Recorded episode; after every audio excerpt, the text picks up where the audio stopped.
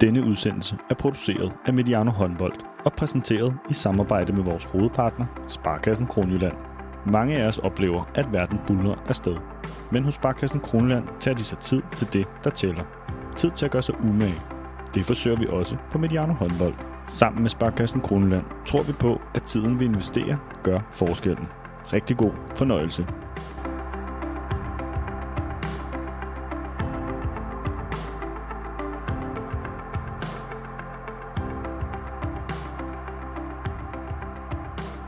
Hvad er egentlig de optimale rammer for udvikling af håndboldtalenter? Hvordan ser det optimale miljø ud? Og hvad kan vi lære om børne- og ungdomshåndbold fra forskningen og det nyeste inden, forskning inden for talentmiljøer? Det er ret store spørgsmål, og spørgsmål, som vi forsøger at få nogle svar på i dag. Vi er taget på besøg på Syddansk Universitet for at møde en af de førende forskere på området. Christoffer Henriksen, velkommen til Mediano Håndbold. Mange tak. Og tak fordi vi måtte komme forbi her i meget fine rammer på Syddansk Universitet. Bare lige til en start, nu er vi jo på Mediano håndbold og sådan. Hvad, hvad kender du egentlig til håndbold og sådan hele talentudviklingen, så den diskussion, der er inden for håndbold? Altså, jeg er jo ikke håndboldmenneske selv. Øhm, jeg har ikke spillet håndbold som ung. Altså, vi har jo alle sammen været med til den obligatoriske skoleturnering indimellem. Men, øh, men det er også på det niveau. Øhm, jeg nyder at se håndbold i øh, fjernsyn, når landsholdet spiller i hvert fald. Og så har jeg øh, øh folk, jeg betragter som gode kolleger, også inden for, øh, for håndboldverdenen, som jeg diskuterer talentudvikling og sportspsykologi og sådan nogle temaer med. Men du fortalte mig her, før vi gik i gang, at du dog bor i Svendborg, så det er jo sådan en, i, hvert fald en, i hvert fald et håndboldområde, du befinder dig i. Det er det, og, og det kan vi også tydeligt mærke dernede på den gode måde. Ikke? Og jeg har også haft øh, forskellige øh, sådan berøringsflader med GOG, og, og jeg vil sige, i, blandt ungernes venskabskreds er der jo en del børn, der spiller spiller håndbold rigtig meget, så på den måde, så, så kan man godt mærke det dernede. Jeg tror ikke, det er helt forkert at sige, at øh, i dansk børne- og ungdomshåndbold, der er der i hvert fald foregået en eller anden form for, vi kunne kalde det måske en kulturkamp, hvor forskellige opfattelser omkring det der med håndbold for børn og unge, og ikke mindst sådan, øh, øh, hvordan vi skal arbejde med talenter, det er i hvert fald strides eller er under forandring. Og det kunne jeg godt tænke mig, at du hjælper os med at sætte lidt ord på i den her serie, vi kalder for, det er vores BU-afdeling, kalder vi det, Kristoffer her, børne- og ungdoms øh, og øh, der har, vil jeg sige, der har du i hvert fald stået meget højt på listen med nogen, vi gerne vil tale om. I Dansk Håndboldforbund, de har jo sløjfet officielle, officielle Danmarksmesterskaber for U15, og vil meget gerne sådan ændre fokus også i de små rækker, så der foregår i hvert fald en masse ting. Øh, for en måned siden, der udgav vi en podcast med Morten Stig Christensen og Lene Karsbæk fra DHF, hvor vi talte om sådan den retning, der, der er inde på her. Øhm, og det er jo ikke nødvendigvis en retning, som alle i håndboldmødet er enige i. Så det vil vi også gerne have sådan dit, øh, øh, dit perspektiv på. En masse paradoxer, alt sammen noget, vi skal blive klogere på i dag. Men hvis vi nu lige starter helt ved, jeg har sagt, hvad Adam og Eva.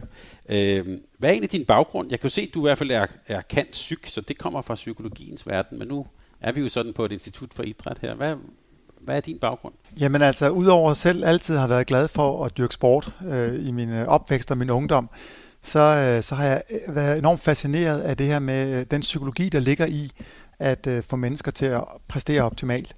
Og øh, allerede da jeg startede på psykologistudiet i sin tid for mange år siden, der, øh, der var det ligesom, jeg var ved at drive min, min underviser vanvittigt, fordi jeg hele tiden ligesom skulle lægge den der vinkel nedover i et studie, der jo ofte handler om, hvordan man får mennesker med forskellige sådan, øh, udfordringer og problemer op på et normalt niveau, så var jeg hele tiden optaget af, hvordan får man dem, der er på normalt niveau, helt op at ringe.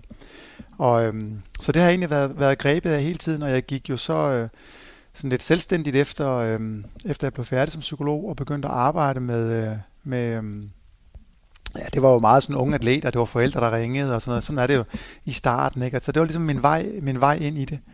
Øhm, og så havde jeg nogle år nede på, øh, på Ore, øhm, og skolerne dernede, ikke? hvor jeg både underviste i, øhm, i sportspsykologi og havde... Øh, og, og også øh, var en del af den daglige ledelse og sådan nogle ting. Og så, så, så lige pludselig bød muligheden så for at komme ind og forske. Og hvis vi bare lige bliver ved det her med, øh, med, med sportspsykologien, og, og, og det, hvordan, hvordan er det et felt, der sådan har udviklet sig meget? Man taler, jeg, grund til at jeg lige tager fat i det, man taler meget om det inden for håndbolden, at det er sådan et uudforsket område, altså at man er kommet ret langt på det fysiske, men at det, hvad kan vi sige, det mentale måske halter lidt. Hvordan ser du det? Jamen det, det er jeg sådan set enig i, altså i hvert fald i praksis. Jeg vil sige, at øh, hvis man går måske bare hen over de sidste 20 år, så er, så er feltet forskningsmæssigt udviklet sig helt vildt meget. Fra at det var øh, noget, vi ikke vidste så forfærdeligt meget om, så er det blevet en stor selvstændig forskningstradition med en, en række internationale tidsskrifter, der bliver skrevet i, der bliver forsket i. Der er mange lande, der har øh, Øh, universiteter, ikke også, hvor der har øhm, forskningsenheder, der arbejder specifikt med sportspsykologi. Så vi er egentlig ved at have etableret os som fagfelt ret stærkt, synes jeg.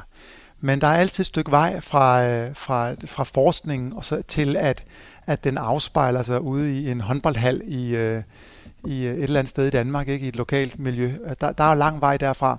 Og det er især den, synes jeg, øh, den vej, som, øh, som vi øh, altså stadigvæk altså ikke, er, ikke er færdige med. Der er også en rolle i, øh, i Team Danmark. Hvad går den ud på?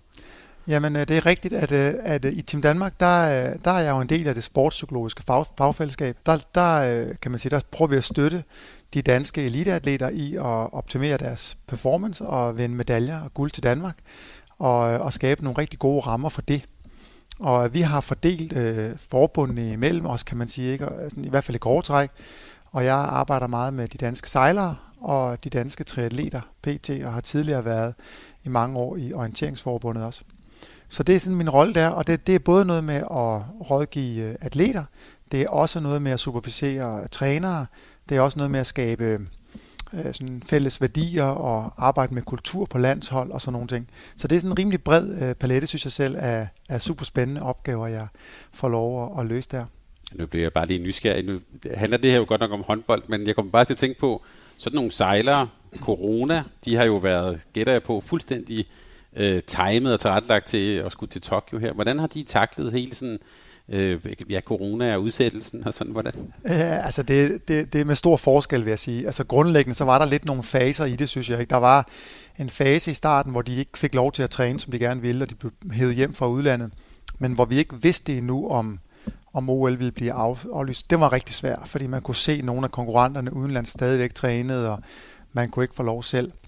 Og så på et tidspunkt får de så nyheden om, at øh, OL er udskudt, og øh, der er en del af dem, som oplever et, øh, et motivation som meningstab der. Altså ligesom øh, straks abonnerer på ideen om, at så må vi bare knokle og et år mere, og nu må den bare fuld gas, og nu kan vi virkelig, og sådan, er det enormt svært at opretholde den der gejst og motivation, når man skal stå og lave øh, sådan hjemme armbøjninger foran, øh, foran, foran tv'et hjemme i stuen og sådan noget. Man måtte jo ingenting, vel? Så, øh, så vi rådgav dem til egentlig at prøve at tage en pause og slappe af, og, og, og ligesom kun gøre det, de havde lyst til, og så ligesom til gengæld være klar til at komme stærkt igen, når man igen fik lov. Nu oplever jeg, at det er ved at være hverdag, og at de fleste af dem sådan har fundet nogle gode træningsrytmer og er i gang igen, og så småt er ved at vende sig til ideen om, at det først er næste år. Øhm, men vi har jo klart øh, atleter, der havde set for sig, at nu skulle det være det her OL, og så skulle det være slut, og så skulle de have job, eller videre med studiet, og måske have børn, og alt muligt andet. Og for dem er det jo et, en, øh, en stor omvæltning. Lad os lige hoppe tilbage til ja. men men øh, jeg, jeg spørger også, fordi jeg tror også, at der vil være flere håndboldspillere, der har været igennem det samme. Det tænker øhm, jeg.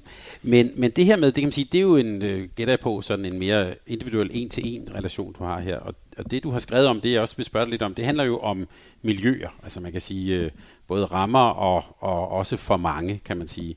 Øh, hvordan blev du interesseret i helt alt det med talentmiljøer? Jamen, der var flere, flere ting i det, men jeg tror faktisk, at en af de sådan helt afgørende øh, oplevelser var, at jeg, jeg arbejdede med nogle unge mennesker på det her tidspunkt, som, øh, som mistrivedes i de miljøer, de var i, og hvor jeg oplevede, at når jeg kiggede ned i min psykologiske værktøjskasse, så var der ikke det, jeg manglede dernede i. Altså, øh, så jeg havde, øh, jeg husker tydeligt, at jeg havde en ung, øh, det var sådan en fodboldspiller, som, øh, som var et stort talent og var ligesom blevet øh, headhunted af en lokal klub og kom på landsholdet, og der var ligesom, altså på den måde så kørte det hele. Og alligevel så sidder hun hjemme i min øh, praksis der, og, øhm, og er grædfærdig, og kan ikke få det til at hænge sammen. Og det, der går op for mig der, det er, at hun bliver hævet i fra alle sider. Altså hun har en øh, landstræner, som har nogle idéer om, hvad der vil være godt for hende at gøre. Hun har sin egen klubtræner, som har nogle helt andre idéer. Hun har øhm, den nye klubtræner, som siger, nu må du se at komme herind, ikke? og nu er det slut med det der. Ikke? Og hun har nogle håndboldveninder, der føler, eller fodbold, sorry, som føler, at hun har svigtet dem, og så videre. Og midt i alt det der, så føler hun, at hun er ved at blive revet midt over. Og der gik det op for mig, hvis jeg skulle hjælpe hende rigtigt, så er det ikke nok at lære hende at tænke positivt, eller at, at forstå det på en anden måde. Nej, så var jeg sgu nødt til at gøre noget ved de miljøer. Ikke? Så jeg prøvede jo at ringe rundt og sige, hey, vi har en her, der er der er ked af det. Kan vi ikke lave en løsning, og kan vi ikke, du ved, sådan. Og jeg mødte jo en mur af uforståenhed, ikke? Jamen, sådan fungerer systemet ikke, og de har jo en licens, og og så videre, så videre. Der gik det op for mig, at, øhm, at de her miljøer er faktisk ikke altid skabt til at, øh, at skabe god trivsel og langsigtet udvikling for de unge mennesker. Og det satte jeg mig så for at finde ud af. Og sige, hvad, hvad, kan vi, hvad kan vi gøre ved det? Hvad kendetegner egentlig de miljøer, der kan finde ud af det? Men dem, du så talte med der og prøvede at få i tale, gætter jeg på, følte vel selv, at de havde direkt, altså, at de havde skabt et miljø, der der skulle gavne hende i det her tilfælde. Ja, det, det gjorde de jo, og, øhm, og det følte de jo både den klub, hun kom fra, og den klub, hun kom til, og der var mange forskellige holdninger, og det der måske i virkeligheden øh, endte med at være problemet, det var, at hun stod alene midt inde i det der og skulle prøve at forhandle alle de her forskellige modsatrettede krav, hvor nogen siger, du burde gøre det der, og nogle andre siger, du bør gøre det modsatte, ikke? og mor siger, gør nu skolen færdig, ikke? og far siger, sats nu fuldt ud på fodbolden, og alt det der. Ikke? Og så, så står man der og skal prøve at få alt det der til at hænge sammen. Øhm, så jeg oplevede, at der var en sådan virkelig tydelig mangel på dialog.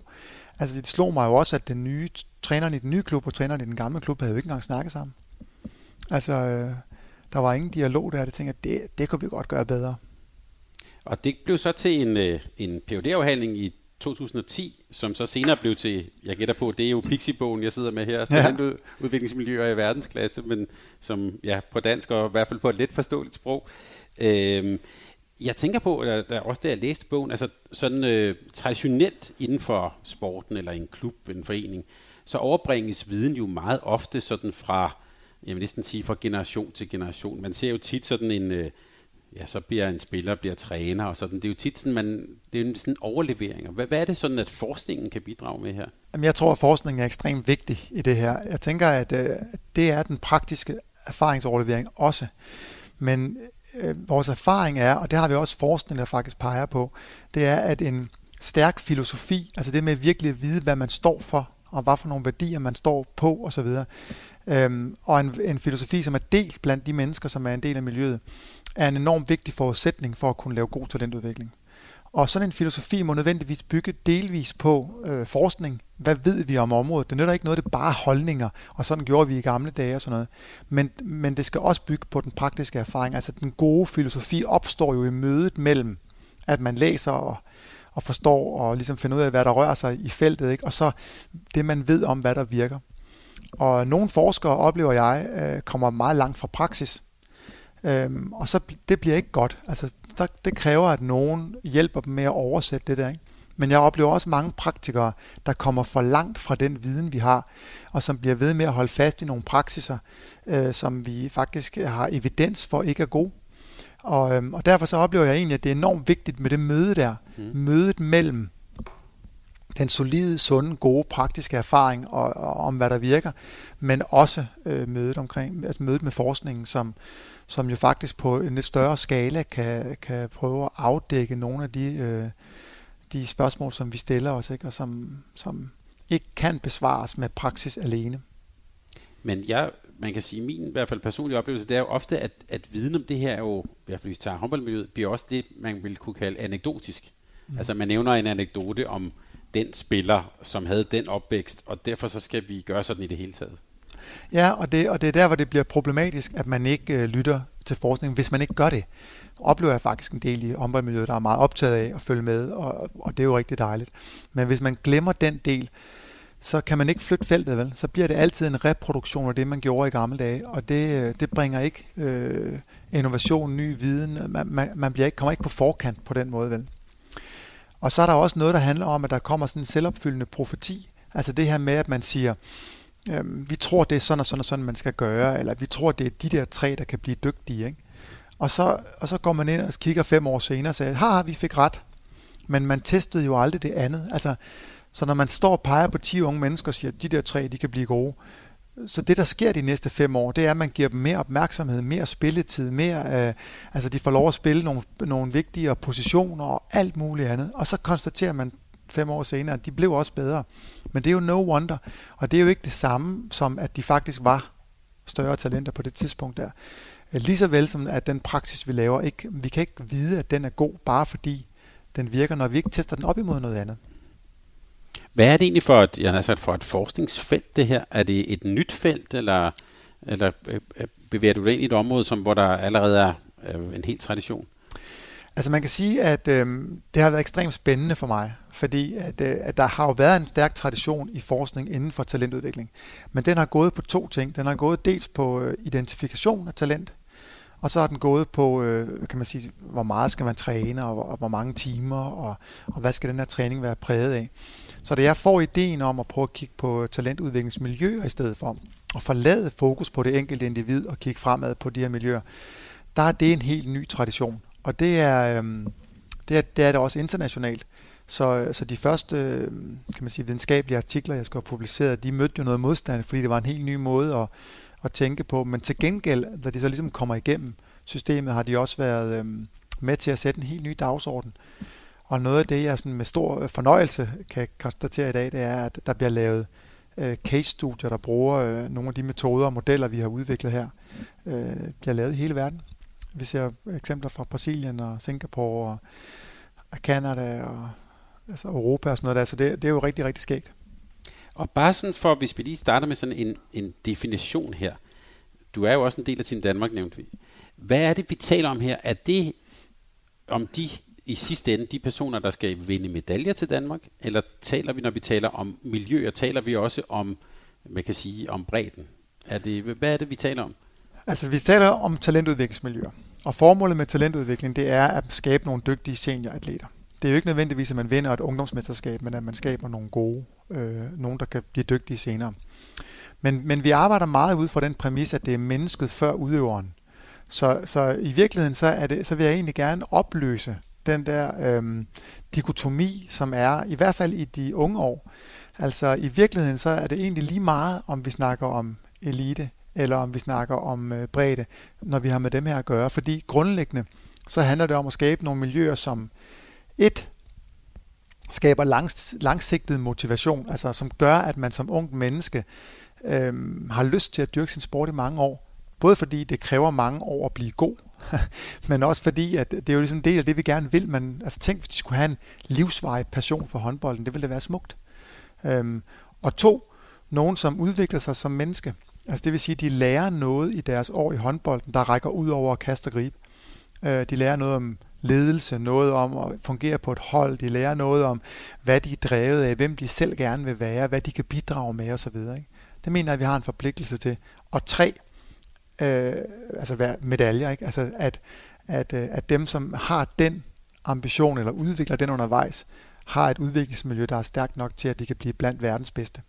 Og de tre ting, mener jeg, sagtens kan gå hånd i hånd, og faktisk er nødt til det. Øhm, så, så, så vores holdning er egentlig, at hvis man fokuserer på at skabe nogle rigtig stærke, gode, dynamiske udviklingsmiljøer, så øh, skaber man både langsigtet motivation, menneskelig udvikling og, øh, og medaljer. Så, så den sådan øh, modsætning, vi nogle gange godt kunne se, at man, altså bredde elite, øh, den, den ser du ikke på samme måde? Nej, det gør jeg ikke, og, og jeg tror faktisk, det der sker nogle gange, som er lidt en farlig tendens, synes jeg, det er, at at i hvert fald når vi snakker talentudvikling, sådan i de, den yngre del af talentudviklingen, så er det jo noget med, at man tror, at dem, som er dygtige, de skal træne som voksne i en meget ung alder. Og det er efter min mening en, en stor fejl. Og, og, og det vi jo ser, det er, at man ligesom siger, her er der nogen, der faktisk er gode til det, de laver, ikke? så må vi hellere begynde at træne dem på en anden måde, end det, der egentlig svarer til det, man har behov for i den pågældende alder. Og det giver jo ikke mening. Altså, man skal jo stole på, at det udviklingsmiljø, man har lavet, er godt nok også til at skabe, også til at skabe verdensklasse.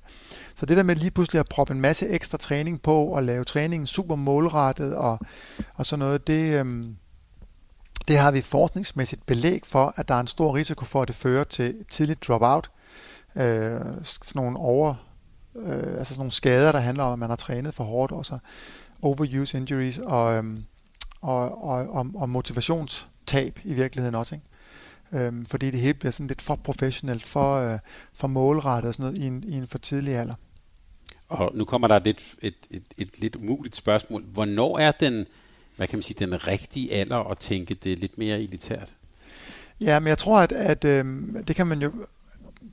Dels er der forskel på sportsgren. Og hvis man så tager en sportsgren som håndbold, hvor man jo, øh, kan man sige, topper relativt sent, mm. øhm, så er der ikke nogen grund til at tænke det der øh, for tidligt. Men det er jo en glidende overgang. Altså det, vi jo, det jeg synes, man, vi gerne vil se, det er, at, øh, at når man er rigtig ung, altså måske 5, 10, år, ikke? så skal man dyrke mange forskellige sportsgrene.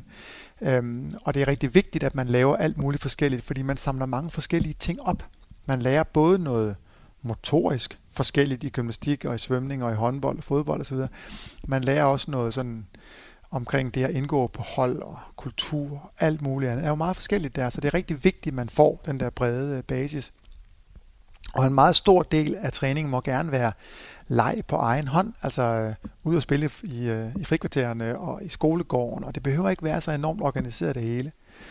Og når man så er ved at være rigtig elite, øh, så er vi jo et helt andet scenarie. Ikke? Der skal jo være en sportsgren, og der skal være super meget målrettet træning, og der er ikke plads til meget leg og sådan nogle ting ved siden af. Og vejen derfra må gerne være sådan en glidende overgang. Og det er ikke, altså, og det der jo sker nogle gange, synes jeg, man ser, det er, at, at der egentlig er den her gode øh, sådan, øh, masser af sportsgrene, øh, og fokus på leg, fokus på, på noget af det sjove, og så lige pludselig bliver man selekteret ud til noget, og så med et slag går man fra øh, den der form for træning ind i noget, som i virkeligheden er lidt en form for voksentræning, ikke? altså øh, fire gange om ugen, eller fem gange om ugen, og styrketræning ved siden af, og, og øh, super målrettet, og, og effektiv træning, og alle elementer i træningen er trænerstyret osv. osv. Og det der, det, det synes jeg er, er ærgerligt. Ikke? Vi skal finde nogle bedre modeller, hvor man kan putte lidt mere af det på, og lidt mere af det på, men samtidig bibeholde noget af det andet. Så vil jeg stille et helt konkret spørgsmål. For, faktisk før jeg gik ind og sagde hej til dig, så fik jeg en mail, som jeg læste på min telefon. Jeg er i min fritid, hjælper jeg lidt med at træne nogle U13-piger i håndbold. Og der fik jeg faktisk en mail fra forbundet, der, hvor der stod, at nu skulle vi skrive nogle navne på nogle spillere, som skal til noget talenttræning som 13-14-årige i øh, maj måned. Mm. Hvad skal jeg gøre med den? Det, ja, det er et meget godt spørgsmål. Altså, øhm, når strukturerne er sådan, at man vælger unge... Hvor gammel var de? 13. 13, ja. Altså, når strukturerne er sådan, at man vælger unge atleter ud til ekstra træning, så er det jo synd for dem, at man ikke får lov, kan man sige. Men jeg synes, du skal tage kampen med forbundet og sige, at det er nu i virkeligheden måden at gøre det på. Øhm, det vi ved er jo, at, øhm, at de atleter, der bliver valgt ud til sådan noget ekstra forbundstræning, nogle gange har meget svært ved at få det, de lærer der, til også at virke i den daglige træning hjemme i klubben, som er der, hvor langt det meste jo foregår, hvor alt den vigtige del jo ligesom foregår. Det andet skal jo bare lige være kirsebæret. Ikke? Øhm, og, det, og det er svært ved at skabe en, en, øh, en reel effekt hjemme i klubben. Plus at det kan skabe noget misundelse, og at de unge mennesker begynder at kigge lidt meget mere på, sådan, hvem er det egentlig, der er gode, og hvorfor er det dem frem for mig, og hvad er det for noget, og og hvorfor kommer jeg ikke med? Er det fordi, de ikke ser mig som en talent og alt sådan noget? Ikke? Så det kan ødelægge meget mere, end det kan, det kan gavne. Jeg så faktisk hellere, hvis jeg skal være ærlig, at man inviterede trænerne ind i maj måned fra nogle forskellige klubber, og, og, og ligesom lavede noget, altså hvordan laver man rigtig god ungdomstræning, virkelig fik dem i spil, og så, øh, og så øh, sådan, at man var sikker på, at, at det, man, det gode arbejde, man laver med at udvikle det her, faktisk kom med rigtig mange 13-årige unge håndboldspillere til, til gavn. Tak, Kristoffer. Det. ja, jeg, havde, altså, ja, jeg spørger faktisk også, fordi jeg selv er lidt i tvivl om, hvad man egentlig skal gøre. Altså, det, er jo, det er jo ikke svært at skrive nogle navne på, hvem er dygtige. Altså, det kan jeg godt. Det kan være se, tror mm. jeg, når de spiller kamp. Men, men, øh, men derfra så til, at de så også skulle være i talenter og sådan noget, det synes jeg er en helt anden snak. Ja, det er svært at forudsige. Og vi skal ovenikøbet også skrive på, kan jeg sige, hvad for en position de spiller og sådan noget. Øh, der tror jeg bare, at jeg skriver, at de spiller alle pladser. ja, den tager vi. Men, men øh, du var lidt inde på det, og jeg tænker også, der er sådan et, et par begreber fra bogen, som jeg godt kunne tænke mig lige at spørge dig til. Øh, og det ene, det er, at du i bogen øh, sådan, øh, kan man sige, beskriver og definerer tre paradigmer, eller man kan også sige mm. tre måder at kigge på talentudvikling på. Øhm, og jeg kan godt tænke mig, at vi lige sådan, øh, øh, faktisk lige taler dem alle sammen igennem. Ja. Øhm, og, og, og det første, som man kunne sige er, jeg vil ikke sige, det øh, er, jeg ved ikke, om du vil putte, om det også er gammelt, for de lever vel samtidig, gætter jeg på. Det kan du, men det første, du nævner, det er det, du kalder for det biologiske paradigme. Hvad, mm. hvad går det ud på?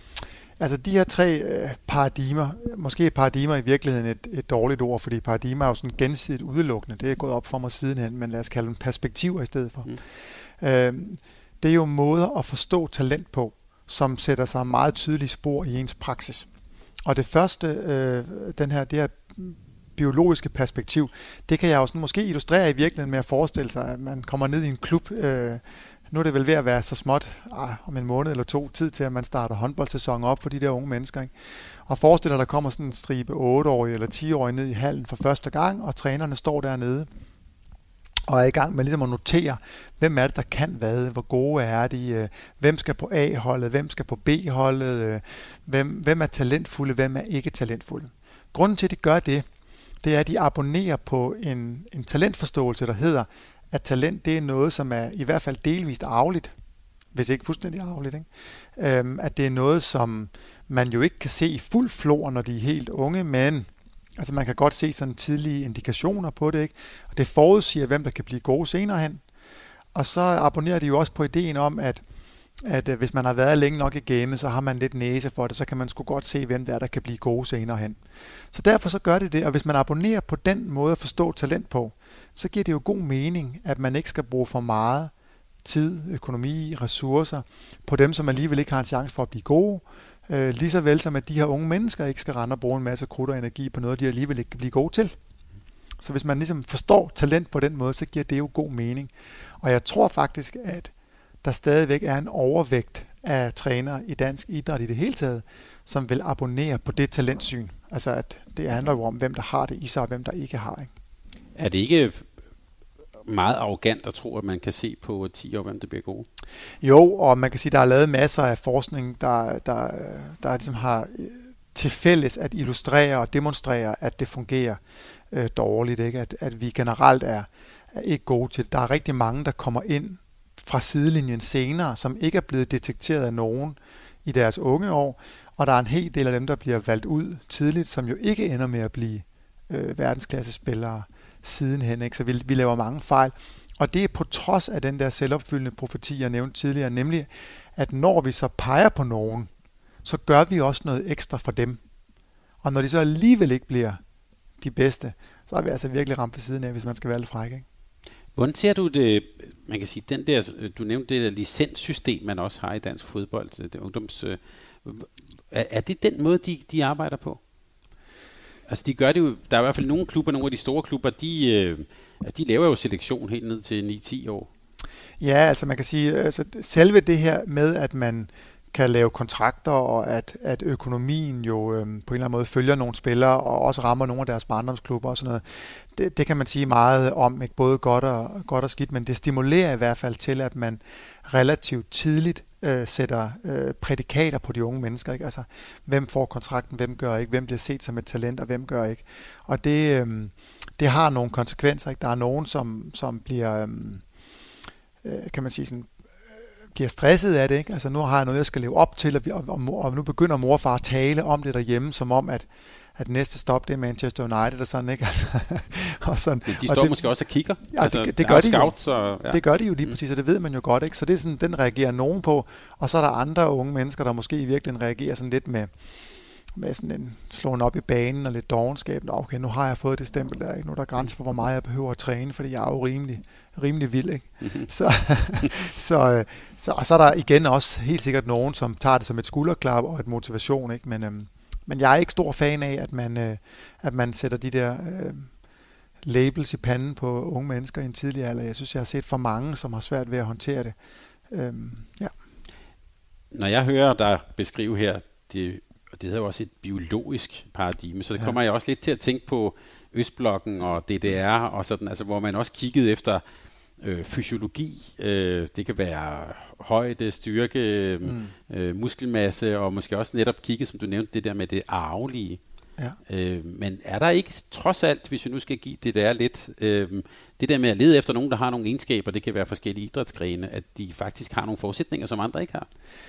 Jo, altså det er der jo. Det er bare enormt svært at se i, øh, i en tidlig alder, altså hvad det er for nogle forudsætninger, der kommer. Det er svært at gætte på, hvor høje de bliver, og hvor lange de er, og alt sådan noget. Ikke? Øhm, når man måler for udholdenhedsidræt, så er der jo altså flere hundrede gener, som koder for forskellige elementer af udholdenhedsidræt, og blandt dem er der mange, mange, mange afarter og alt muligt andet, ikke? så det er virkelig svært at gå ind, og det er endda noget af det mest simple, at sige, hvem, er, hvem, kan, være, hvem kan være udholdende, og hvem kan være sprinter. Ikke? Altså sådan, så derfor, så er det, derfor er det virkelig vanskeligt. Ikke? Både Østblokken har en meget stærk tradition for talentselektion fra en tidlig alder. Det havde Australien jo også. Det eksperimenterede de jo meget med, da de selv blev tildelt øh, OL øh, i Sydney dengang, og der, øh, der øh, startede man jo sådan et program, hvor man sådan meget systematisk var ude og teste de unge mennesker, ikke? altså måle, hvor lange er deres arme, hvordan er de, og hvad kan de, og sådan noget. Og så delte man dem jo ind i altså svømning, atletik, og hvad det nu kunne være for noget. Ikke? Og de meget motiverede, som ikke øh, havde en særlig kropslig profil, de fik så besked på at spille ja, hvad ved jeg, en holdsport i hvert fald. Ikke? Og, øhm, men det program man jo gået væk fra igen, netop fordi man har opdaget, at, øh, at den der meget sådan systematiske testning har ikke haft den øh, effekt, som man kunne, kunne ønske sig. Så det har, det har man lagt på hylden igen. I, da, I Danmark har vi gjort det på en anden måde. Der har det jo ikke været den der systematiske testning. Og vi er ikke automatisk gået ind og har testet en lille søster, hvis storesøster er god og sådan noget, som man har gjort i andre, i andre lande. Der har det været meget mere trænernes næse for talent. Men det forandrer ikke på, at det stadigvæk ligger inden for det, jeg vil kalde for det biologiske paradigme, fordi det er stadigvæk ideen om, at der er nogen, der har det, og der er nogen, der ikke har det. Og hvis jeg har været længe nok i gamet, så kan jeg sgu godt se, hvem det er, og så kan jeg lige så godt, lige så godt bruge mit krudt på dem, der kan blive gode. Ikke? Vi, vi, vi måler det bare ikke så systematisk. Vi, vi tror lidt mere på sådan næsen for talent. Ikke? Mm. Men det er samme grundidé. Så det var det biologiske. Ja. Og, og vi kan godt sige, alt det vi taler om her, det kan jo godt leve på samme tid. Det udelukker ikke hinanden. Som det gør det ikke, nej. Øh, men det andet paradigme, du beskriver, det kalder du så for det psykologiske paradigme. Hvad ligger der i det? Jamen, hvis jeg lige skal prøve at bruge sådan et billede igen af en, øh, en håndboldklub, ikke? hvor nu, lad os bare sige, nu kommer de ned i naboklubben, de her unge mennesker, der skal til at starte på håndbold, så vil der være nogle trænere dernede, som lige nu er, er i gang med at sætte noget op, ikke? og som ikke begynder at dele dem ind i A og B og C hold, og ikke er optaget af, hvem der kan, men i højere grad ligesom tænker, vi ved ikke nøjagtigt, hvem der bliver de bedste, så vores opgave er at lave noget virkelig god træning, høj kvalitet, super lækker ungdomstræning for alle de unge mennesker, som brænder for det og har lyst til at være med og sådan noget. Ikke? Og, og dem, der bliver de bedste i verden, det er ikke bare dem, der har ligesom, de genetiske forudsætninger for det. Det er dem, som træner bedst, træner rigtigst, træner på den bedste måde igennem mange år. Det er dem, der ender med at blive, øh, blive de bedste i verden. Og derfor så er det det, vi skal. Vi skal hjælpe dem med at træne på den måde. Ikke? Når jeg kalder det et psykologisk paradigme, så er det fordi, at, at øh, hvis, hvis sådan den langsigtede, målrettede træning over tid og sådan noget lignende, er det, der er afgørende for, hvem, om man bliver god eller ej, så bliver øh, psykologiske øh, sådan karakteristika som vedholdenhed og motivation og commitment og sådan noget lige pludselig enormt afgørende for, for hvem, der bliver, øh, hvem der bliver bedst. Er, er det her inden for det der med de navnkundige 10.000 timer ligger? Er det, Ja, det kan man sige, altså, og, og det, det er jo i hvert fald noget af det, som den linje af forskning har, har prøvet at afdække. Ikke? Og hvis man skal bruge billedet af håndboldklubben igen, så vil man sige, der kan jo godt være to trænere nede i klubben, der er uenige om, hvad den rigtige mængde og kvalitet af træning så er. Altså hvor en vil sige, at den rigtige træning, det er specialisere dem tidligt, masser af målrettede timer, de skal nå 10.000 og alt det der.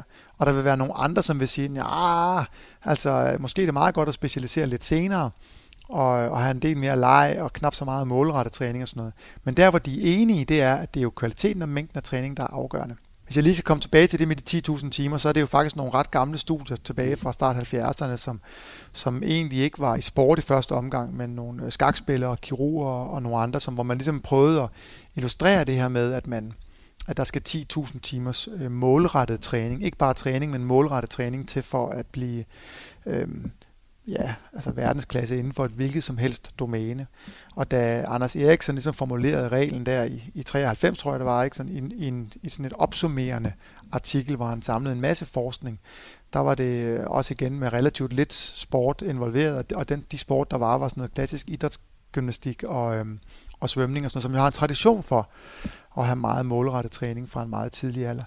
Så, så sidenhen har man jo lavet andre studier i mange andre sportsgrene have blandt de store amerikanske holdsportsgrene, ikke? altså baseball og basketball, fodbold og ishockey osv. Og, og det man finder der, det er jo, at, at, øh, at mængden af timers målrettet træning er ikke den afgørende faktor for, hvem der bliver gode. Altså man kan sådan lidt følge det og sige, jamen de har alle sammen, når de enten kommer i NBA eller ej, eller NHL eller ej, så har de alle sammen lagt 4-4.500 timers målrettet træning, der har været voksenstyret. Ikke? Og det er jo bare fordi, det er sådan, det er når man starter som seksårig, så er der træning om tirsdagen i tre kvarter, ikke? og når man så bliver 8, så er det både tirsdag og torsdag. Og, sådan. Altså, og når man ligesom følger det der, så har man nået de 4.500 timer, når man fylder 20 eller hvad det er. Ikke? Så, så det er ikke det, der er forskellen. Og det man så fandt der, det var jo, at der var nogle andre forskelle, og det, var, det gik meget mere på, hvor meget trænede man ved siden af, hvor meget spillede man street basket, hvor meget spillede man street hockey, hvor meget, altså sådan, alt det man gjorde, der rakte ud over den målrettede træning, ikke? den var der stor forskel på. Øhm, så, så, så, så i dag advokerer vi i højere grad en, igen den her blanding, ikke, hvor der både skal være noget højkvalitets målrettet træning, men der må ikke være så meget af det, at det står i vejen for, at de unge får lyst til at gå ned i håndboldhallen, tre drenge en eftermiddag og bare stå og skyde lidt. Ja, fordi den del af træningen er også vigtig. Og, og det du peger på der med det voksenstyret, øh, gætter jeg på, at der er mange af vores lytter, der vil kunne genkende til, men også som en udfordring. Øh, mm. Fordi der, der er i begrænset, hvor meget halvtid der er, øh, og vi kan ikke gå ud og spille street basket, men der findes selvfølgelig øh, øh, hvad hedder det, street håndbold, prøver man at lege lidt med, men, men det kan jo være lidt en udfordring. Hvordan er det, tænker du, at træneren har en særlig rolle i også at opmuntre til det der udenfor? I den grad, altså i den grad ved, ved at tage en interesse i det, ved at spørge ind til, hvad de laver, ved at, ligesom at vise, at det er noget af det, man synes, der er vigtigt. Ikke? Så hvis man, hvis man altid mødes af, at man kun kan lære noget, når der er en voksen, der har sat kejler op, så bliver det meget lidt motiverende at gå ud og lave nogle ting ved siden af.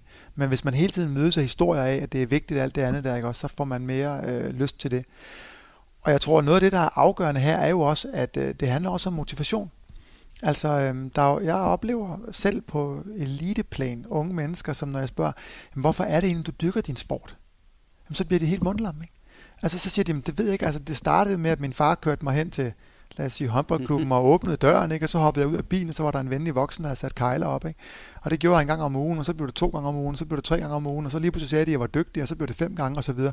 Og så kørte den ligesom bare, men på intet tidspunkt skulle jeg stille mig selv spørgsmål, hvorfor er det lige at gøre det her? Ikke? Der var ligesom hele tiden nogen, der havde gjort det nemt og klart og godt for mig. Og, og så lige pludselig, når de så møder modgang, øh, og ikke kommer på holdet, eller hvad det nu kan være, så, så står de der og, og ved ikke, hvor, hvor deres drivkraft er.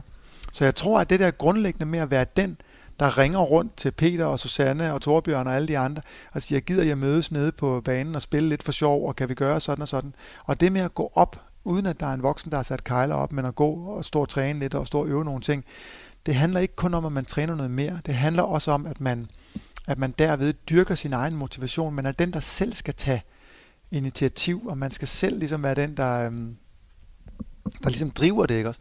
Og der opdager man jo, om man, hvad, hvad det er, man godt kan lide ved det, og hvornår man synes, det er sjovt, og, og sådan nogle ting.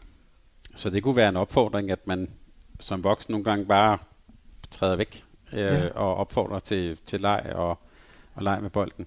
Ja, altså vi har et, et rigtig godt eksempel, jeg elsker nede fra Svendborg, er at vores lokale gymnastikforening har, øh, har kørt med sådan nogle åbne søndage, ikke? Altså, hvor at, øh, der ligesom er et par et par af de lidt unge gymnaster, som ved noget om, som er, render rundt derinde og agerer sådan sikkerhed. Ikke? Men ellers så er der bare åbent i de der fantastiske springsale, vi har dernede. Så man kan komme ind som familie og lægge en 20'er eller sådan per person, ikke? og så går man ind, og så, og så kan man hoppe og springe og gøre ved og lege. Og det, der er ingen, der fortæller en, hvad man skal, og der er intet af det, der er styret. Det handler om, at man går og kigger på de andre, og dem, der er en lille smule bedre, og, og ligesom, du ved, prøver at efterligne det og lege med det. Ikke? Det tror jeg er en enorm vigtig del af læringen også lige så vel som jeg tror, den målrettede træning også er vigtig. Og vi kan sige til lytterne, at hvis I vil have eksempler på det, så lavede vi for en måneds tid siden en samtale med Lars Christiansen, den der har spillet flest landskampe for Danmark. Han fortalte rigtig meget om, hvordan han gik i en hal med sin fætter. Der var øh, fætterens far var halvinspektør, det hjælper altid lidt på det, men, men det er jo ofte derfra, der kommer noget, det ved man også fra Anja Andersen, hvis far også var halvinspektør. Det er jo det der med at gå rundt og lege, mm. uden for den organiserede leg. Nå, det var det. Nu har vi været igennem to paradigmer det biologiske, det psykologiske, og så har du øh, beskrevet det, det tredje, som du kalder det for det økologiske paradigme. Ja. Ja. Hvad er det for noget? Ja, det med økologi er måske et, øh, et svært tilgængeligt ord. Ikke? Altså det, det handler ikke om økologisk mælk. Mm. men, øh, men den økologiske psykologi undersøger hele tiden relationen mellem individ og omverden, altså mellem individ og miljø. Og, og siger grundlæggende, sådan forskningsmæssigt i hvert fald, at det mindste, vi kan undersøge meningsfuldt, det er et individ i kontekst. Altså det nytter ikke noget, at vi kigger på individer, som om der ikke var en kontekst. Så derfor så er det økologiske paradigme, det er jo ideen om, at det er hverken bare dem, der har generne, eller dem, der træner rigtigst, der bliver de bedste, men dem, som i det hele taget er et miljø, der støtter op omkring deres, øh, deres langsigtede udvikling. Så hvis jeg skal bruge analogi med den der lokale håndboldklub, så kan man sige, så er de gået ned i en, i en tredje håndboldklub nu, og dernede, der har trænerne Øh, de gør måske noget andet. Ikke? De har måske lavet sådan nogle små laminerede kort med nogle gode spørgsmål, som de giver forældrene, så forældrene kan stille nogle andre spørgsmål over middagsbordet end, hvad de har tabt, de har hvor mange mål scorede du, ikke? Øhm, eller de, øh, de ringer måske ned på skolen og siger, hvornår er det nu, jeg har terminsprøver, fordi vi skal til at planlægge en, en træningslejr, vi vil ikke lægge den lige oveni, eller, eller du ved, de sørger for, at der som klubtræner har man en løbende dialog med, med landstræner, hvis nu nogen af ens spillere er der, ikke? så man sikrer sig, at det, de får at vide det ene sted, også nogenlunde modsvar, det, de får at vide det andet sted, og så videre, så videre. Så de prøver at tage et ansvar for hele miljøet, og ikke bare for, hvad der foregår mellem klokken 4 og halv 6, eller hvornår håndboldtræningen nu lige foregår. Så jeg hørte også sige, at det er rigtig meget med at tænke, og nu det kan være, jeg formuleret forkert, lidt det hele menneske. Ja, det er det jo, og det hele miljø. Ja, og, og hele miljøet også, som, som er der, det foregår. Men du bruger også i, i din bog bruger du også lidt tid på at, det, det vi kan kalde for begrebet kultur. Altså, ja. øhm, og vi taler også jo om altså et miljø eller en kultur, man træder ind i. Hvad, hvilken rolle spiller kulturen? Altså jeg tror, at kulturen er enormt, øh, enormt afgørende, og det er nok noget af det, som vi har, et af de største potentialer, vi har i dansk øh, sport, det er at begynde at forstå det der noget mere. Øhm, og det er ikke sådan helt vildt simpelt, men, men grundlæggende kan man sige, så opstår kultur, i hvert fald det, man kunne kalde sådan en, en klubskultur, eller altså det, man øh, forskning vil kalde organisationskultur. Der er jo også en national kultur, og sådan noget. det lader vi lige ligge for et øjeblik. Men, men kulturen i sådan nogle mindre enheder, som i en klub, eller på et hold, eller i en forening, den opstår ofte ved, at man møder nogle udfordringer, og så gør man noget, og det, der ligesom virker, det ender med at blive, sådan gør vi her hos os. Og så bliver det ligesom den måde, vi gør tingene på.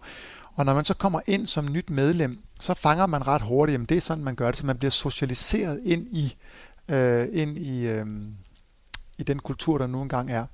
Og det jeg plejer at sige er, at, øh, at kultur kan både være mere eller mindre gode, eller velegnede til det, som de nu engang skal. Altså, det er en meget anderledes kultur at være eliteklub og være talentudviklingsklub. Eliten, de skal vinde hver øh, torsdag, eller hvornår det nu er. Ikke? Og talentudvikling skal dybest set skabe nogle gode spillere om fire år, eller om fem år, eller et eller andet andet. Ikke? Så det, det, det er meget forskelligt. Der er også meget stor forskel på, hvornår en kultur er velfungerende på en knappenålsfabrik, der skal levere 200 millioner enheder om dagen, ikke? og så i Google, øh, eller hvad ved jeg, som skal ud og opfinde et eller andet nyt socialt medie. Ikke? Så, så man skal finde ud af, men, altså, hvad er det for nogle kulturer, der egner sig der til det. Øhm, og så synes jeg også, at øh, det er vigtigt at forstå, at, at kulturens karakteristika, altså det, det, der kendetegner kulturen, det bliver jo også til atleternes karaktertræk. Så hvis man er i en kultur, hvor man deler viden, hvor man ser, at trænerne, hvis de er i tvivl om noget, så siger de, at jeg spørger lige, så går jeg lige over og spørger. Så begynder atleterne at gøre det samme. Hvis de er i tvivl om noget, så spørger de lige eller noget andet. Hvis man er i en klub, hvor at man holder korten ind til kroppen, og det er træneren, der ved det hele og sådan noget lignende, jamen så begynder man også at gøre det samme som atlet. Så, så, øh, så kulturen har stor påvirkning på, på de enkelte atleter. Det her skal jo så foregå, hvis vi tager håndboldbrillerne på, i en ramme af et øh, foreningsdanmark, hvor det mm. ofte er frivillige ledere, der, der har arbejdet ved siden af, og sådan... Øh, Hvordan pokker skal det kunne lade sig gøre? Jamen det er noget af det mest spændende overhovedet. Altså jeg tror da sagtens, at man kan motivere øh, de her frivillige ledere til at gå ind i en proces, der handler om at finde ud af, hvordan tænker vi egentlig håndbold? Hvad er vores grundlæggende filosofi omkring, hvad der skaber en god håndboldspiller? Hvad er den kultur? Hvad er det for nogle værdier, vi gerne vil have skal være bærende i vores træning? Og så begynder at hjælpe hinanden med at sige, jamen, hvordan skal det så se ud i praksis? Hvis vi har en værdi om det og det, hvad betyder det så for måden, vi indkalder til kamp, eller for måden vi sender vi sms'er før træning, eller gør vi ikke det, og så videre, så videre. Ikke? Og, og det, det er da sindssygt spændende. Og det tror jeg faktisk godt, man kan få dem øh, i tale om. Men der, hvor jeg synes, det bliver spændende især, er jo, at, at man som forbund jo, for hele håndbold Danmark, har jo nogle visioner og nogle idéer, og sidder på noget viden om, hvad der er rigtigt, og hvad der er forkert, og hvad der er godt, og hvad der er dårligt, som man rigtig gerne vil have, have til at diffundere ned. Så den der kultur man laver ude i den lokale klub, må ikke skabes i et vakuum. Den må meget gerne skabes i samarbejde med, med, med forbundet. Ikke? Øhm, og, og, og, og, og ligesom ikke styret derfra, men, men inspireret derfra. Også fordi vi jo ser mange atleter, som skifter, det gør næsten alle jo, undervejs i karrieren fra en klub til en anden og til en tredje. Og sådan. Så hvis man mødes af helt forskellige kulturer, så bliver der meget tilpasning der, man skal i gang med. Ikke? Så hvis man kan skabe noget, der er lidt mere sammenhængende, så vil det være fint. Og, og nu har vi talt om de tre paradigmer. Du nævnte her det økologiske. Der er ligesom, altså det, man måler det på, det er, at vi får dygtige seniorudøvere. Mm. Øh, hvad måler man? Altså er der forskel på, hvordan man måler, hvad der er en succes i de paradigmer? Nej, ikke nødvendigvis egentlig. Det kunne det simpelthen sagtens være i dem alle sammen. Altså, øh, det, der var, det er jo mere sådan en holdningsting. Ikke? Altså, er vi meget optaget af at, at skabe ungdomsresultater? Ikke? Altså, hvor meget fejrer vi det? Det er jo også, det er jo også en kulturparameter. Ikke? Når man klikker på en klubs hjemmeside, hvad er så det første billede? Er det, at U13-drengene har vundet over en eller anden, du ved, en anden lokal klub, du ved, eller, eller hvad er det? Fordi det siger jo også en hel masse om, hvad det er, vi vægter i, øh, i sådan en klub. Ikke? Men, øh, men, det, men det, har, det er egentlig ikke, har egentlig ikke så meget med paradigmerne at gøre, tænker jeg i dag. Øh, det er mere, hvordan, hvordan opnår man det mål, at vi skaber nogle verdensklasse senioratleter. Men er det vigtigt i en klub så, og nu nævner du, at, hvad man signalerer ud til, men er det også vigtigt, at man er meget skarp på, hvad det er, vi, øh, hvad der er, der er vores formål? Altså, at vi er vi et sted, der er elite? Er vi et sted, der vil udvikle øh, seniorspillere? Er vi et sted for, for bredden? Skal man være meget tydelig, sådan, jeg tænker også sådan rent øh, verbalt omkring det? Måske ikke lige omkring, om man nu vil være øh, talent eller elite eller sådan, fordi der, der tror jeg som sagt, at, øh, at hvis man skaber nogle virkelig gode miljøer, så kan man sagtens opnå begge dele. Men man skal være meget tydelig omkring, hvordan man gerne vil gøre det. Hvad er det, vi ønsker at have for en, en, øh, en klubkultur hos os? Og jeg ser mange eksempler, hvor man ikke lykkes med det, ikke? Altså hvor man siger, øhm, vi vil gerne være sådan en klub, der vægter venskaber, og alligevel starter man med den første dag at dele vennerne, du ved, op i A- og B-hold, og så to uger senere, så viser det sig, at A-holdstræneren kan bedre starte en halv time før B-holdstræneren, og så, så har man også lige rykket træningstiden lidt, og så ser de hverken hinanden før og efter træning og sådan noget. Altså, og jeg tænker, okay, det harmonerer dårligt med, eller eller sådan en helt klassiker, ikke? at hvis førsteholdstræneren ikke kan komme med til kamp, så flytter man andenholdstræneren op, og så må en forælder tage, tage den kamp, eller sådan noget, hvor jeg tænker, det er jo virkelig et, dårligt signal. Ikke? Altså, øh, og det er sådan nogle små, øhm, små handlinger, man gør, som falder ind naturligt, fordi det skal lige løses og sådan noget lignende. Men hvis man virkelig har et klart billede af, hvad er vores grundlæggende filosofi, hvad er det for nogle kerneværdier, vi hviler vores øh, praksis på, Hvordan vil vi gerne, hvad, vi, hvad ønsker vi, at man siger om den måde, vi driver talentudvikling på osv. Hvis man har de der værdier meget, øh, meget sådan klare, meget tydelige, taler om dem, taler om at oversætte dem til handlinger hele tiden, så er der mindre sandsynligt, at man falder i, øh, i alle de der små fælder. Så, så et, et budskab her kunne være at være egentlig meget tydelig øh, og også udfordre hinanden på, at det nu her inden for den ramme, vi har aftalt. Ja, og også, øh, også altså en gang imellem simpelthen stoppe op og sige, hvad er det, vi gerne vil? Altså ikke bare, hvem har sat kejlerne ind i skuret, du ved, og hvem der er nogen, der ikke har. Men at have nogle møder, som har lidt mere indhold end det, ikke? hvor man faktisk prøver at tegne og sige, hvad er det for en klub, vi gerne vil være? Hvad er det for nogle værdier, vi gerne vil, vil bygge klubben på? Hvad er det svære ved det her? Hvad for en type modstand støder man ofte på? Jamen, der, der er jo mange slags. Altså dels så, øh, så støder man på den modstand, det ved jeg jo, altså i mange forbund, at der sidder nogle professionelle i øh, forbundet, som læser meget om det og ved meget om det og, øh, og har, en, har som deres job at udvikle de her ting. Og så har man en hel masse øh, klubber og trænere derude, som, som du selv siger, har et andet arbejde og har mange andre ting, og måske i virkeligheden øh, Øh, gør det, fordi de, deres børn er der, eller et eller andet andet, sådan, og, og ikke kan afsætte den samme mængde energi og tid til det. Så det er enormt svært at rulle noget ud, altså få det helt ud i øh, praksis. Det er jo den ene form for modstand. Det er jo ikke modvilje, oplever jeg ikke. Det er egentlig mere bare det, det fylder ikke lige så meget for dem. Øhm, der kan også nogle gange være modvilje. Altså der kan sagtens være klubber og formænd rundt omkring, som synes, at det skal vi ikke, eller vi har nogle andre holdninger til det. Men jeg tror faktisk, at en af de vigtigste former for, for modstand, man oplever i det, er jo bare, at, at, at hverdagen ligesom tager sin gang. Og så er der bare nogle ting, der giver god mening, og man kan godt for eksempel sige, at vi tror på, at unge, de skal ikke træne mere end så og så mange timers målrettet træning om ugen, og de skal også have plads til noget ferie og sådan noget. Men så er der bare lige to, som er helt vildt dygtige. Og så kommer man lige til at glemme det et øjeblik og tænke, øj, hvis nu vi lavede noget helt særligt for dem, og, sådan noget. og så røg principperne lige pludselig ikke. Og ikke ond vilje, men bare fordi, at, åh jamen, og tør vi nu, og tror vi nu også på det, og hvad nu, hvis det ikke er rigtigt? Og så går man tilbage til at tænke, så gør vi sgu ligesom, som landsholdet gør, eller men de er jo voksne. Jeg sidder og smiler, fordi det tror jeg godt, man kan genkende til. Ja. hvordan, hvordan tænker du øh, øh, i hele det her, hvordan tænker du forældrenes rolle egentlig?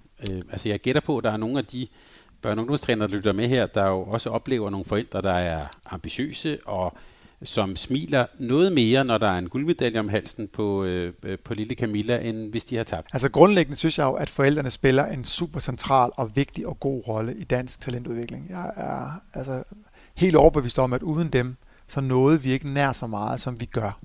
Øhm, når det er sagt, så har jeg også set jo, når det går galt, ikke? når det kommer til at fylde for meget, når det bliver øh, forældrenes ambitioner mere end de unge menneskers egne ambitioner, der driver processen osv. Ikke? Øh, så, så kan man jo sagtens ende i nogle mønstre. Øh, alle de forældre, jeg har mødt, øh, som jeg har snakket med osv., de har et, oplever jeg, et helt ægte ønske om at gøre det, der er bedst for deres børn. Øh, men det er bare ikke altid, de ved, hvad det er. Og nogle gange så tror man, at det ligesom er at støtte dem i en kamp mod de andre på holdet. Fordi der kun er få pladser, eller hvad ved jeg ikke. Og det er det jo ikke. Altså, det er jo at støtte op omkring holdet og læring. Og, og det er jo slet ikke lige ham, man konkurrerer med. Det er jo i virkeligheden hele Danmark på den store scene og sådan noget. Ikke? Så jeg synes, noget af det, der fungerer godt, når jeg ser det, det er jo, at man aktivt er i dialog med forældrene om, hvordan de kan hjælpe. Man kan støtte, man siger, I må gerne komme med til kamp. I får bare ikke lov til kun at lave noget for jeres egen lille Benjamin. Ikke? Men øh, så kan I tage kamp, så kan I tage kage med til alle, eller du kan få en rolle med, hvordan der fylder vandet op, eller du kan, altså man ligesom giver dem nogle roller over for, for hele holdet, så man også gør det nemt for dem at, at, at gøre noget for fællesskabet, og ikke kun for deres egen lille, lille øhm, knægt eller pige. Hvis vi nu køber ind på alt det, du har fortalt her indtil videre, ja. øhm, og, og, og, og, og det er ovenikøbet også bakket op af forskning, og, så det er på alle mulige måder, hvad kan man sige, rationelt. Men det kan jo være et lidt svært budskab at så sælge ned til en, øh, ja, en, en U11-pige, eller mor, som er meget ambitiøs, og så sige, jamen ved du hvad, vi tænker faktisk på det hele, vi tænker udvikling, vi tænker, øh, hvad der skal ske om 10 år, og, og alt sådan noget det, det kan være og, og i øvrigt, hvor ved du det fra? Jamen det har, øh, det har Christoffer Henriksen sagt. Det kan være lidt svært budskab måske at komme ud med. Ja, og det, det kan jeg sagtens forstå. Øh, jeg kan sagtens forstå, at man bliver i tvivl om, hvordan man bedst støtter sine børn. Ikke? Øhm, børn har jo brug for både at lære, at når man har sagt A, så skal man også sige B. Og når man, altså nu håndbold foregår jo indendørs, ikke? men stadigvæk den dag det regner, skal man også cykle ned i hallen, og så videre, så videre. Så man er nødt til nogle gange at få det der skub hjemmefra. Men man har også brug for at, øh, at lære, at selv når det ikke går godt, og selv når man ikke lige lykkes, og når man taber kampene, og tingene ikke spiller, så står der nogle forældre derhjemme, der elsker en alligevel. Og, og, sådan noget. og for hvem man er meget mere end bare en atlet. Man er jo lille Sofie, eller lille Ole, eller et eller andet andet, og, og slet ikke bare en håndboldspiller. Ikke? Så mor og far er meget mere optaget af, hvordan du trives som menneske, end, end hvor mange mål du scorer. Ikke? Og den balance der, den er sgu vanskelig. Jeg har selv øh, børn, ikke? også nogen, der er optaget af idræt og sådan noget. Jeg synes også, det er bøvlet, det der. Ikke? Det kan jeg sagtens forstå. Da vi talte med, med, med, med forbundet her for en måned tid siden, Morten Stig Christensen blandt andet, og udviklingschef Lene Karsbæk, at der var de lidt inde på, at det kan være lidt svært at formidle sådan øh, din bog ud, bredt ud. Så, så det, de prøver på rent formidlingsmæssigt, det er jo ligesom at sige, Mikkel Hansen, kan du ikke lige fortælle lidt om din opvækst? Mm. Eller, altså, de får, man får sat man kan måske sige nogle anekdoter, nogle ansigter, nogle historier på. Mm.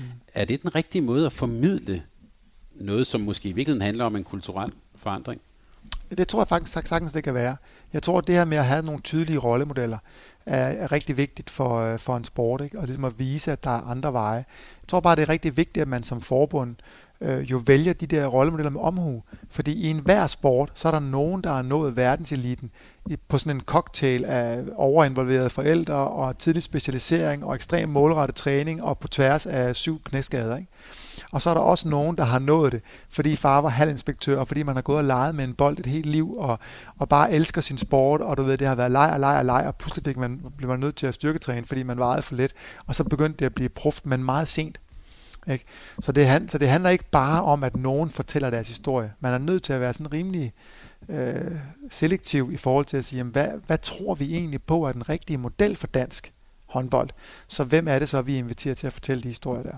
Vi har været lidt inde på trænerrollen, men jeg ved også, at du i andre sammenhæng har skrevet lidt om træneren som en kulturel leder. Altså en, som skal i virkeligheden lede noget forandring eller lede noget kultur.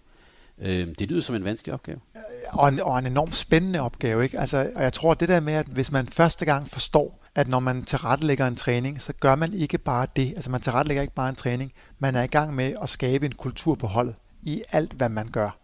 Det, er jo, det bliver jo en kæmpe øjenåbner. Ikke? Altså, og det er jo de små bitte ting. Det er jo sådan noget med at sige, hvis jeg gerne vil skabe selvstændige atleter, unge mennesker, som faktisk formår at tage ansvar og sådan nogle ting for deres egen udvikling, en lille smule i hvert fald. Hvad betyder det så for min praksis? Jamen, så nytter det jo ikke noget, at jeg sender en sms igen igen hver tirsdag, der skal huske lige træninger i dag klokken 4. Ikke? Fordi så gør jeg jo det modsatte. Så tager jeg jo ligesom initiativet og selvstændigheden og sådan noget fra dem.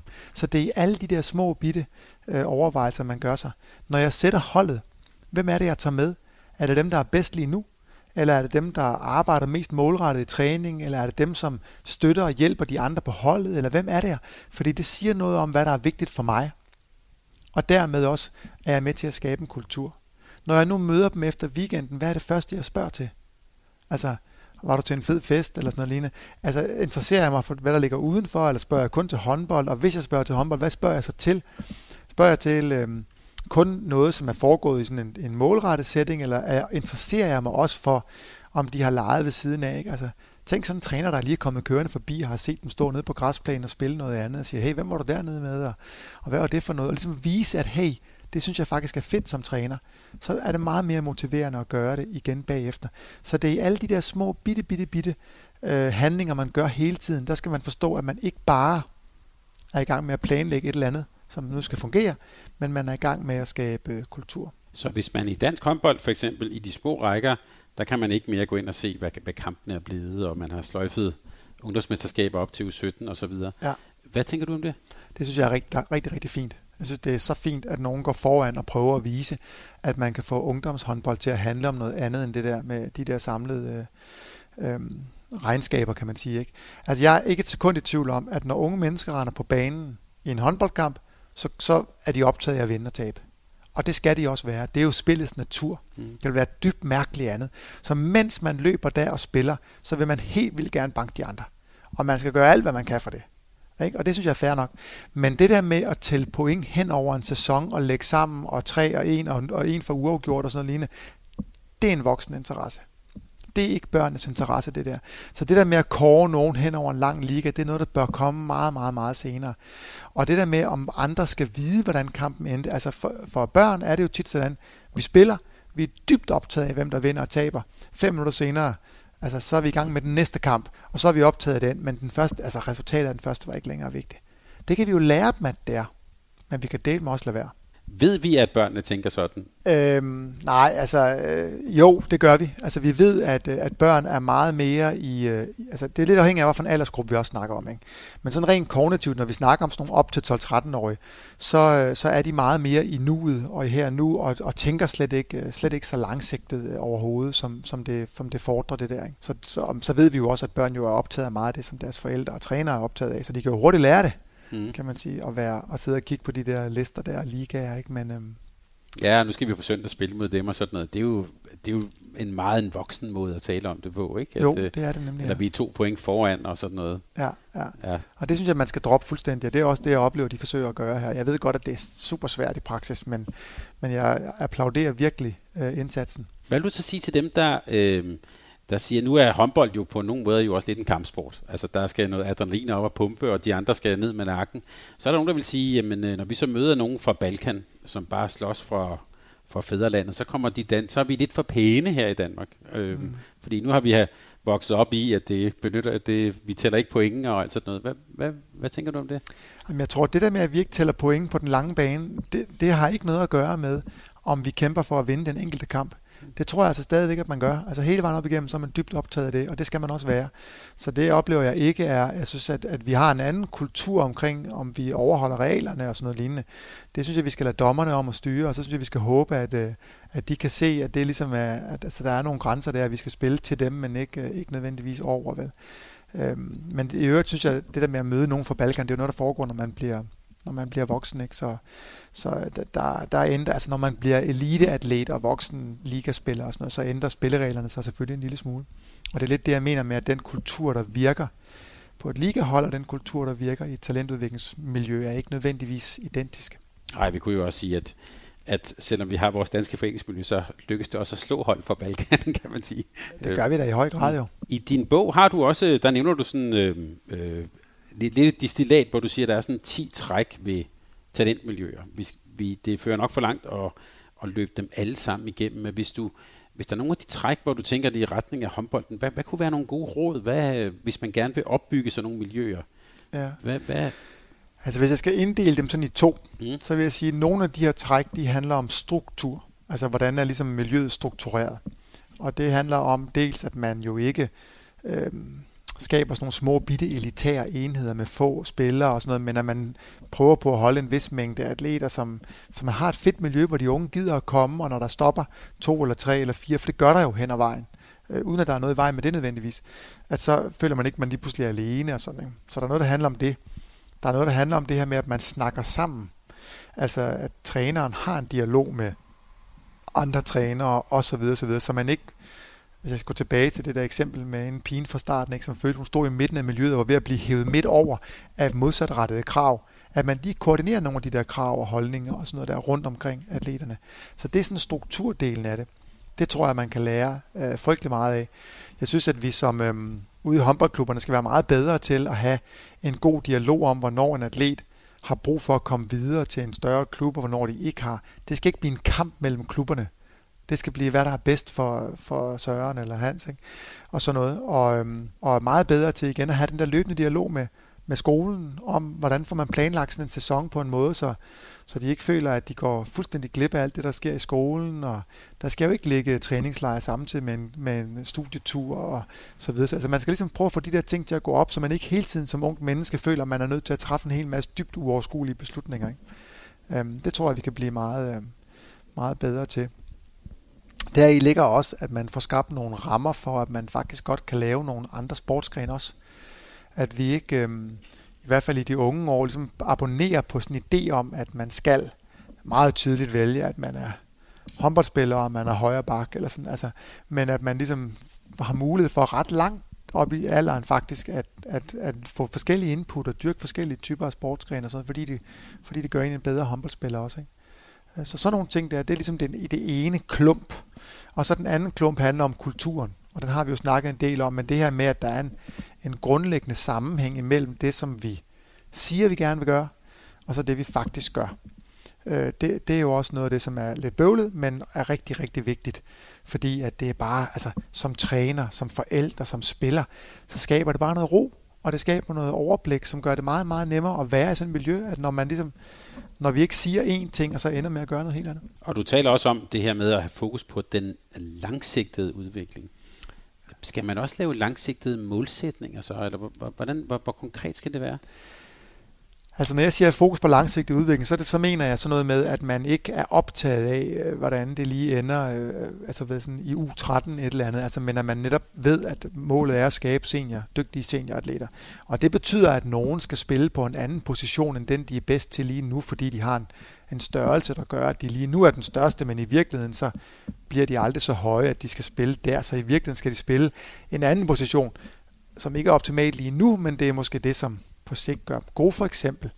Øhm, hvis de oplever småskader, småskavanker, så skal man ikke sætte dem til at spille kampe alligevel, bare fordi vi kan, kan vinde kampen med dem. Så skal de have lov til at komme sig igen, så de igen ikke bliver, bliver slidt op og, og for tidligt. Øhm, altså, man skal jo ikke have sådan en dialog med en 14-årig om, om de skal misse øh, lillesøsters konfirmation, fordi der ligger en kamp mod... Altså, det er jo helt væk fra vinduet, synes jeg, sådan noget. Ikke? Altså, selvfølgelig det, skal det findes, kan vi sige. Jamen, det ved jeg jo godt.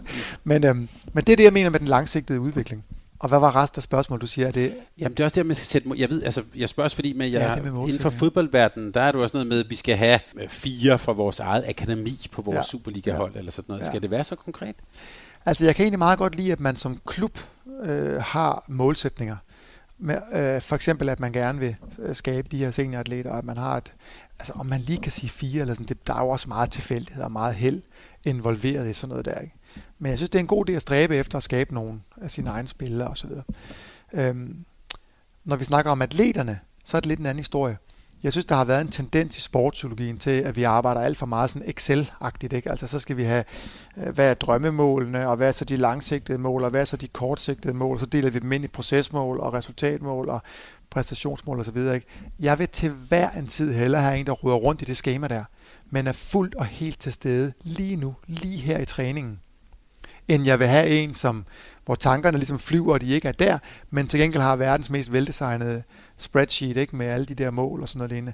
Altså der, der tror jeg, vi vægter det for højt. Altså god udvikling kommer ikke af, af de der præcise målsætninger. God udvikling kommer af, at man laver kvalitet i træning, og at man er lige der, hvor man skal være. Ikke? At man, I den her øvelse er man fuldt optaget af det, der foregår lige der, og i den næste er fuldt optaget af det, der foregår lige der. Vil du, øh, det er bare et tankeeksperiment, der lige slår mig. Lad os sige, du var afsted på træningslejr, dit øh, kvindelige U17-landshold i håndbold. Eller os sige, de er, det er en stor trup, 24 piger. Ja. Hvis du havde dem en, der var vi leger, og tiden var til det, du kunne tale med dem alle sammen, en til en. Vil du så godt kunne komme til landstræneren bagefter og sige, de tre her, de bliver til noget? Nej, det vil jeg overhovedet ikke. Det vil jeg overhovedet ikke. Kun. Jeg tror, at øh, hvis man har den intention, at man er nødt til at selektere spillere til eller fra, og det er da et privilegie, der kan være i enkelte meget store klubber og sådan noget, så, øhm, så er det vigtigt, at man tænker psykologien med ind som et enkelt parameter i det der. Ikke? Men, øh, men slet ikke øh, sådan, at jeg kan gå ind og forudsige, hvem der, hvem der bliver til noget eller ej. Og faktisk vil jeg heller ikke, tror jeg, hvis jeg fik mulighed for det, vælge at snakke med dem en og en. Jeg tror egentlig, jeg vil sige, jamen hey, vi skal dele det her. Jeg vil meget hellere bede om to timer i hallen, hvor vi træner fokus evnen til hele tiden at rette fokus tilbage på opgaven, når den smutter, for eksempel, eller træne, hvordan håndterer jeg modgang, når tingene ikke lige lykkes, og jeg lige har lavet to fejlskud, og vi er to point bagud og to mål bagud og sådan lignende, hvordan holder jeg fast i at spille den måde, jeg spiller bedst på, i stedet for at blive defensiv eller sådan noget lignende. Sådan noget der. Og det, det skal man jo gøre på håndboldbanen. Ikke? De skal ud og spille sammen. Vi skal skabe noget modgang, og vi skal se, hvordan de kan holde fast i det. Det vil jeg meget hellere, end at invitere 24 spillere ind på et kontor. Ja, det skal jeg bare lige prøve det af. Ja. men, men hvordan, så det, det, det synes jeg, hvordan, vil du, hvordan kunne man lave, nu er du ikke håndboldtræner, men hvordan kunne man lave øvelser, hvor du får testet den der øh, modstandskraft, eller jeg får modgang? Øh, hvordan, hvordan kan man teste det, eller arbejde med det, træne med det? Det gør vi faktisk en del, og øh, nu ved jeg ikke præcis, hvordan min gode kollega Anders i Team Danmark, der jo har håndbold, øh, lige øh, gør, øh, gør i forhold til det der, men jeg har også gjort det i andre, i andre sportsgrene. Ikke? Og, og grundlæggende så handler det jo om, at man starter med at træne, altså sådan, starter med at finde ud af, hvordan vil jeg egentlig gerne spille, hvad er min, hvad er mine grundværdier som menneske, hvad, hvad vil jeg gerne være kendt for, hvad for en spillestil, hvad, for en, hvad er det, jeg gerne vil levere, øh, og hvad er opgaven lige nu, og så videre, have styr på det, ikke? Og så træner man evnen til, at når man oplever alt muligt på banen, man registrerer, hvad er det, der sker inde i mig? Altså, så bliver jeg enormt frustreret, eller så bliver jeg grebet af tanken, der hedder, åh oh, nej, hvis jeg laver flere fejl, så bliver det min skyld, vi taber, eller så bliver jeg grebet af. Øh, og så træner evnen til at acceptere det der, og sige, nå, men sådan er jeg åbenbart, de tanker kommer bare til mig. Det er der sgu ikke noget at gøre ved, det kan jeg nok godt lære at leve med, ikke? Og så hele tiden rette opmærksomheden tilbage og holde fast i at være modig og gøre de ting, jeg gerne vil. Og når man så ligesom kan lidt af det, så begynder man så at skabe scenarier, hvor det bliver sværere og sværere og sværere at gøre det. Ikke også? Og det kan være, at man starter nede, helt banalt nede i et styrkelokale, ikke? og siger, jamen, hvad er det for nogle tanker, der kommer til dig, når du sådan virkelig har svært ved at engagere dig i styrketræning? Så kan det være, at der kommer en tanke, der hedder, jamen det her det er jo ikke så vigtigt. Det vigtige det er jo i eftermiddag, når vi skal spille øh, håndbold, eller sådan, du ved. Eller nu skal jeg passe på, at jeg ikke bliver så træt, at jeg ikke kan. Eller hvis nu det er den her tanke, så kan man jo sætte nogen til at lave en styrkeøvelse, mens der står en holdkammerat og siger, det er jo ikke så vigtigt det her nu må du hellere lade være, du skal jo ikke risikere, eller sådan, ikke? Og så skal man prøve at arbejde med at holde fast i at vil gøre det alligevel. Og så næste skridt kan være at tage det ind på banen og skabe nogle situationer, hvor man så sørger for, at de kommer, hvad ved jeg, kommer bagud, eller der bliver dømt uretfærdigt, eller hvad er det nu, alle, alle, alle mulige ting, som kan trigge noget af det der. Med henblik på, at man hele tiden træner øh, evnen til at holde fast i sig selv, holde fast i at gøre de ting, man gerne vil gøre, selvom man i situationen bliver grebet af, sådan lidt panik og frustration og alt muligt andet.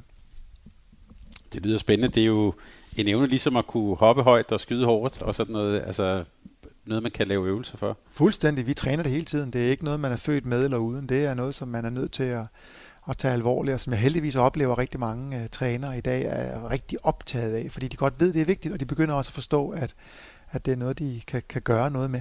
Vi har også hørt på Mediano Håndbold hørt fra ligatrænere, der jo ofte når i spilsituationer til træning, så er det jo dem, der er dommere. Og ja. det er jo en rigtig fin ting, man kan lege lidt med, hvis, hvis man gerne vil skabe nogle situationer for, for konkurrencemennesker. Ja. Christoffer, det, øh, vi kom godt igennem, og vi fik også øh, nogle gode råd. Dem kan vi eventuelt lægge ud i de her øh, 10 træk. Jeg tænker, det her er jo, du nævnte, det var et relativt ungt forskningsfelt. Hvad er det næste, du skal i gang med? Jamen, der er en lang række, øh, synes jeg, super spændende udviklinger inden for vores øh, felt i gang. En af mine phd studerende Ole Matorne, sidder jo og kigger lidt på, hvordan makromiljøet øh, har indflydelse på god talentudvikling lokalt. Altså hvordan samarbejdet mellem forbund og så kommunerne og de lokale klubber kan optimeres i forhold til at få skabt endnu bedre rammer. Øhm, det synes jeg er enormt spændende, en enormt spændende udvikling. Vi har meget fokus på øh, mental sundhed. Altså at øh, da, jeg, da jeg skrev øh, den her bog, som vi sidder med her, der, øh, der definerede jeg jo et succesrigt talentudviklingsmiljø som et, der skaber, som har sådan en langvarig produktion af eliteatleter. Og øh, det synes jeg stadigvæk er, gør sig gældende, men jeg vil sige i dag, samtidig med, at man sikrer atleternes trivsel og mentale sundhed. Og det, øh, fordi øh, heldigvis viste det sig jo, at mange af de her miljøer, jeg var ude og undersøge og kigge på, og som var gode miljøer og valgt ud, fordi de leverede eliteatleter, at de gjorde det på en måde, som faktisk skabte øh, motivation, ro, trivsel, glæde og alt muligt andet. Men det var jo ikke givet. Jeg kunne lige så godt have fundet nogle miljøer, som gjorde det ved at være benhårde og trykket igennem. De findes jo også derude. Og, øhm, men det er ikke det, vi skal stræbe efter. Så jeg synes faktisk, at vi, vi skylder danske elitetrænere at være meget mere tydelige på, hvad deres rolle er i forhold til at sikre atleternes mentale sundhed. Jeg oplever jo elitetrænere i dag, der går rundt og egentlig har en kontrakt, så at sige, øhm, som handler om, at de er ansat til, at de skal vinde så også mange kampe, eller de skal skabe så også mange eliteatleter, eller hvad det nu kan være for noget. Ikke? Men der ligger hele tiden sådan en underliggende idé også, der handler om, at der må ikke komme de der skandaler. Ikke? Det må ikke være på bekostning af atleternes mentale sundhed. Så hvornår er det godt nok? Hvornår har jeg egentlig gjort nok for at sikre det? Øhm, det, det slås de med. Og de, jeg tror, de slås med det, fordi de ser eksempler, hvor trænere bliver hængt ud, eller ligefrem fyret, eller andet, fordi der er nogle af deres atleter, der mistrives, uden at det egentlig øh, var blevet klart, at det var deres rolle eller opgave, eller hvad de egentlig skulle gøre, eller sådan noget. Ikke? Så de mangler viden om, hvad kendetegner miljøer, hvor, hvor de unge mennesker egentlig trives og udvikler sig øh, på en god måde og sådan noget. Det synes jeg, vi er forpligtet til som forskningsinstitutioner at prøve at hjælpe dem med at finde ud af. Og så det vil jeg rigtig gerne. Og ud, og ud af den tangent, så kan jeg altså ikke lade være at du pære på faldrebet. Lige at spørge, der har jo også i, i dansk håndbold, måske særligt på kvindesiden, været lidt den her øh, debat om, at det er svært at være et ung talent, der skal performe i skolen, på håndboldbanen øh, over for forældre måske, men også hele, og det der, hvor jeg tænkte, det der makro, altså også hele leve op til rollen som ung kvinde på Instagram og hvad der nu kan være. Mm. Øh, hvad, hvad tænker du i den diskussion? Vi har haft en, en, øh, en landsholdsspiller, der faktisk er holdt op i en alder af 22 år, og, og som hun selv nævnte nogle af de her ting, altså presset og, og, og det der med, at det blev, at det, jeg tror, det blev for meget, tror jeg, man kan sige på en simpel måde. Ja. Jamen altså, vi præsterer som hele mennesker. Så ideen om, at man bare skulle kunne opbygge sådan en, en håndboldspiller, og så kunne personen i øvrigt rende og gøre alt muligt andet, det er jo totalt umuligt. Ikke? Så, så vi præsterer som hele mennesker, og derfor skal vi også på en eller anden måde forholde os til helheden, når vi arbejder med, med de unge mennesker. Og jeg synes, det er noget af det, som er allermest spændende lige præcis det der. Hvordan, øh, hvordan sikrer vi, at, øh, og jeg oplever i gamle dage, altså, vi har jo altid tænkt, sporten har en forpligtelse, der rækker ud over medaljer vi, vi skal ville noget mere med de unge mennesker, end bare at vinde nogle kampe. Færdig arbejde. Ikke? Det tænker jeg, det kan vi næsten ikke blive enige om. Øhm, så skal vi i hvert fald opslås. men, men, øhm, men hvad er det så, vi vil? Ikke? Jeg tror, hvis man går 5-10 år tilbage, så sagde vi, at i sporten, der lærer de målrettighed, de lærer dedikation, de lærer opoffrelse, sådan nogle ting. Ikke? I dag tænker jeg, det er de alt for dygtige til. Altså, de, de, de er dedikerede og målrettede i alt, hvad de gør. Ikke? I mm. skolen, som du selv siger, på alle områder og sådan noget lignende, og de evaluerer sig selv enormt hårdt. De er meget perfektionistiske. Og det skal vi forstå i sporten. Vi skal forstå, at vores nye berettigelse skal simpelthen være en anden. De har ikke brug for at lære dedikation og målrettighed hos os. De har brug for at lære selvaccept, self-compassion. De har brug for at lære at fungere i en gruppe på en måde, hvor man støtter hinanden, og hvor man accepterer, at man har dage, der går godt, og dage, der går mindre godt, og at man kan, kan støtte sig selv og hinanden i det. Øhm, og tænk, hvis vi kunne være, hvis sporten kunne være det sted, der, der, der fandt ud af, hvordan unge mennesker på en og samme tid kan opnå deres ambitioner om at opnå alt det, de gerne vil med det, det ene liv, de nu engang har givet, og så samtidig også gøre det på en måde, hvor at de trives med det og har fokus på det, er det, de elsker, og, og også kan lære at leve med, at der er jo også de sure dage, ikke? der er jo også de der dage, hvor tingene ikke spiller, hvor man bare ikke kan, og hvor man er bange for at blive skadet igen, og alt muligt mærkeligt. Tænk, hvis vi kunne få skabt i sporten øh, et, altså, øh, modellen for, hvordan vi kan lave sunde præstationsmiljøer. Øj, mand, det, det er altså min, øh, det er min drøm for, for, for de næste år i mit arbejdsliv. Kristoffer, med de ord. Det kunne ikke være en bedre afslutning. tak fordi du blev med på Mediano håndbold. Det, det var en fornøjelse. Det var spændende. Tak. Og så kan det være, at vi vender frygteligt tilbage, når I øh, ja, om ikke så lang tid med og taler videre om for eksempel det, vi taler om her til sidst. Tak fordi du vil være med. Selv tak. Tak fordi du lyttede til en podcast fra Mediano Håndbold. Hvis du kunne lide udsendelsen, så husk at abonnere på Mediano Håndbold, der hvor du hører din podcast. Så får du den seneste udsendelse serveret direkte til dig. Du må gerne fortælle dine venner om os, og husk at følge os på Facebook, Twitter og Instagram. Mediano håndbold kan lade sig gøre på grund af Sparkassen Kronjylland. De er med Mediano håndbold og det kvindelige danske landshold. Tak fordi du lyttede med.